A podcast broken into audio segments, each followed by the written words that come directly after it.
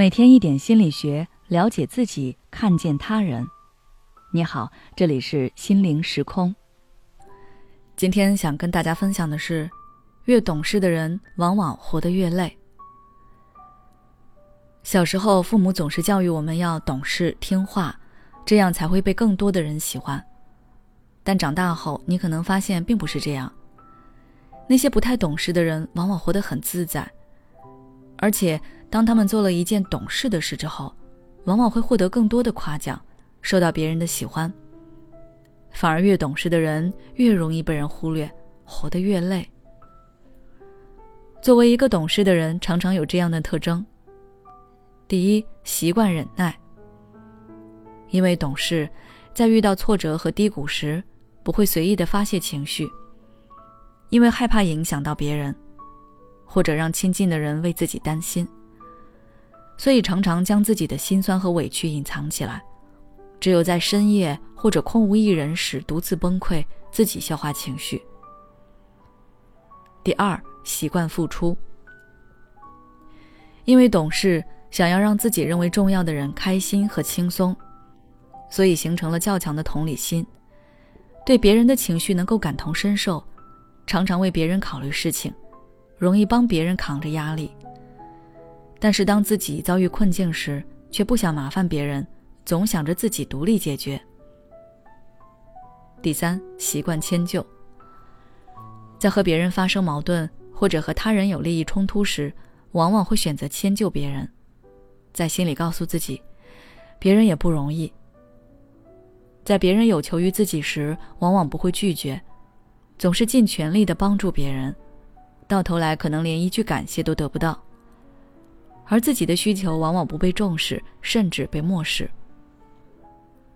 懂事的人在一次次的忍耐、付出和迁就中，感到深深的疲惫，感叹道：“活着真累。”如果你现在正陷入懂事带来的痛苦中，想要自救，可以从这几个方面去尝试。第一，学会拒绝。懂事的人往往在别人求助自己时，不好意思拒绝。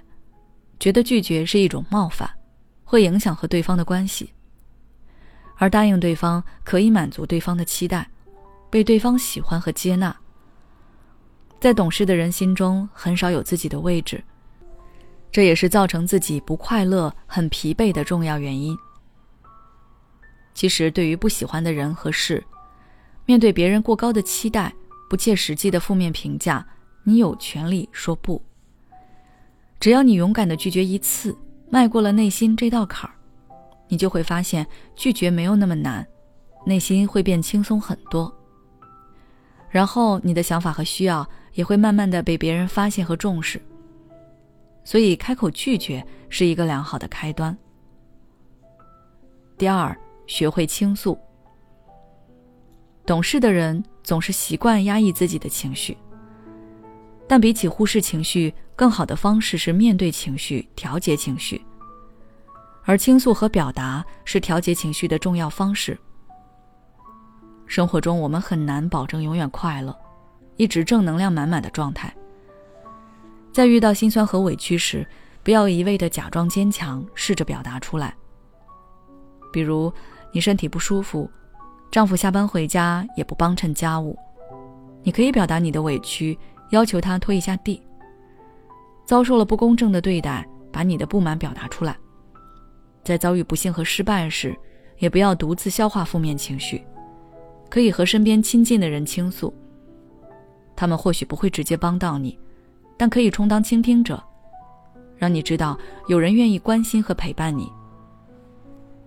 第三，学会争取，不争不抢。你觉得你为了别人好？别人会懂你的付出和谦让，但事实可能是别人觉得你根本不需要。当别人习惯了你的不争不抢，就会把你的付出当做理所应当。当你有一天想争取你应得的东西时，别人反而会觉得你在抢他的东西。所以，属于你的利益就要据理争取，这是你的权利，也是你爱自己的方式。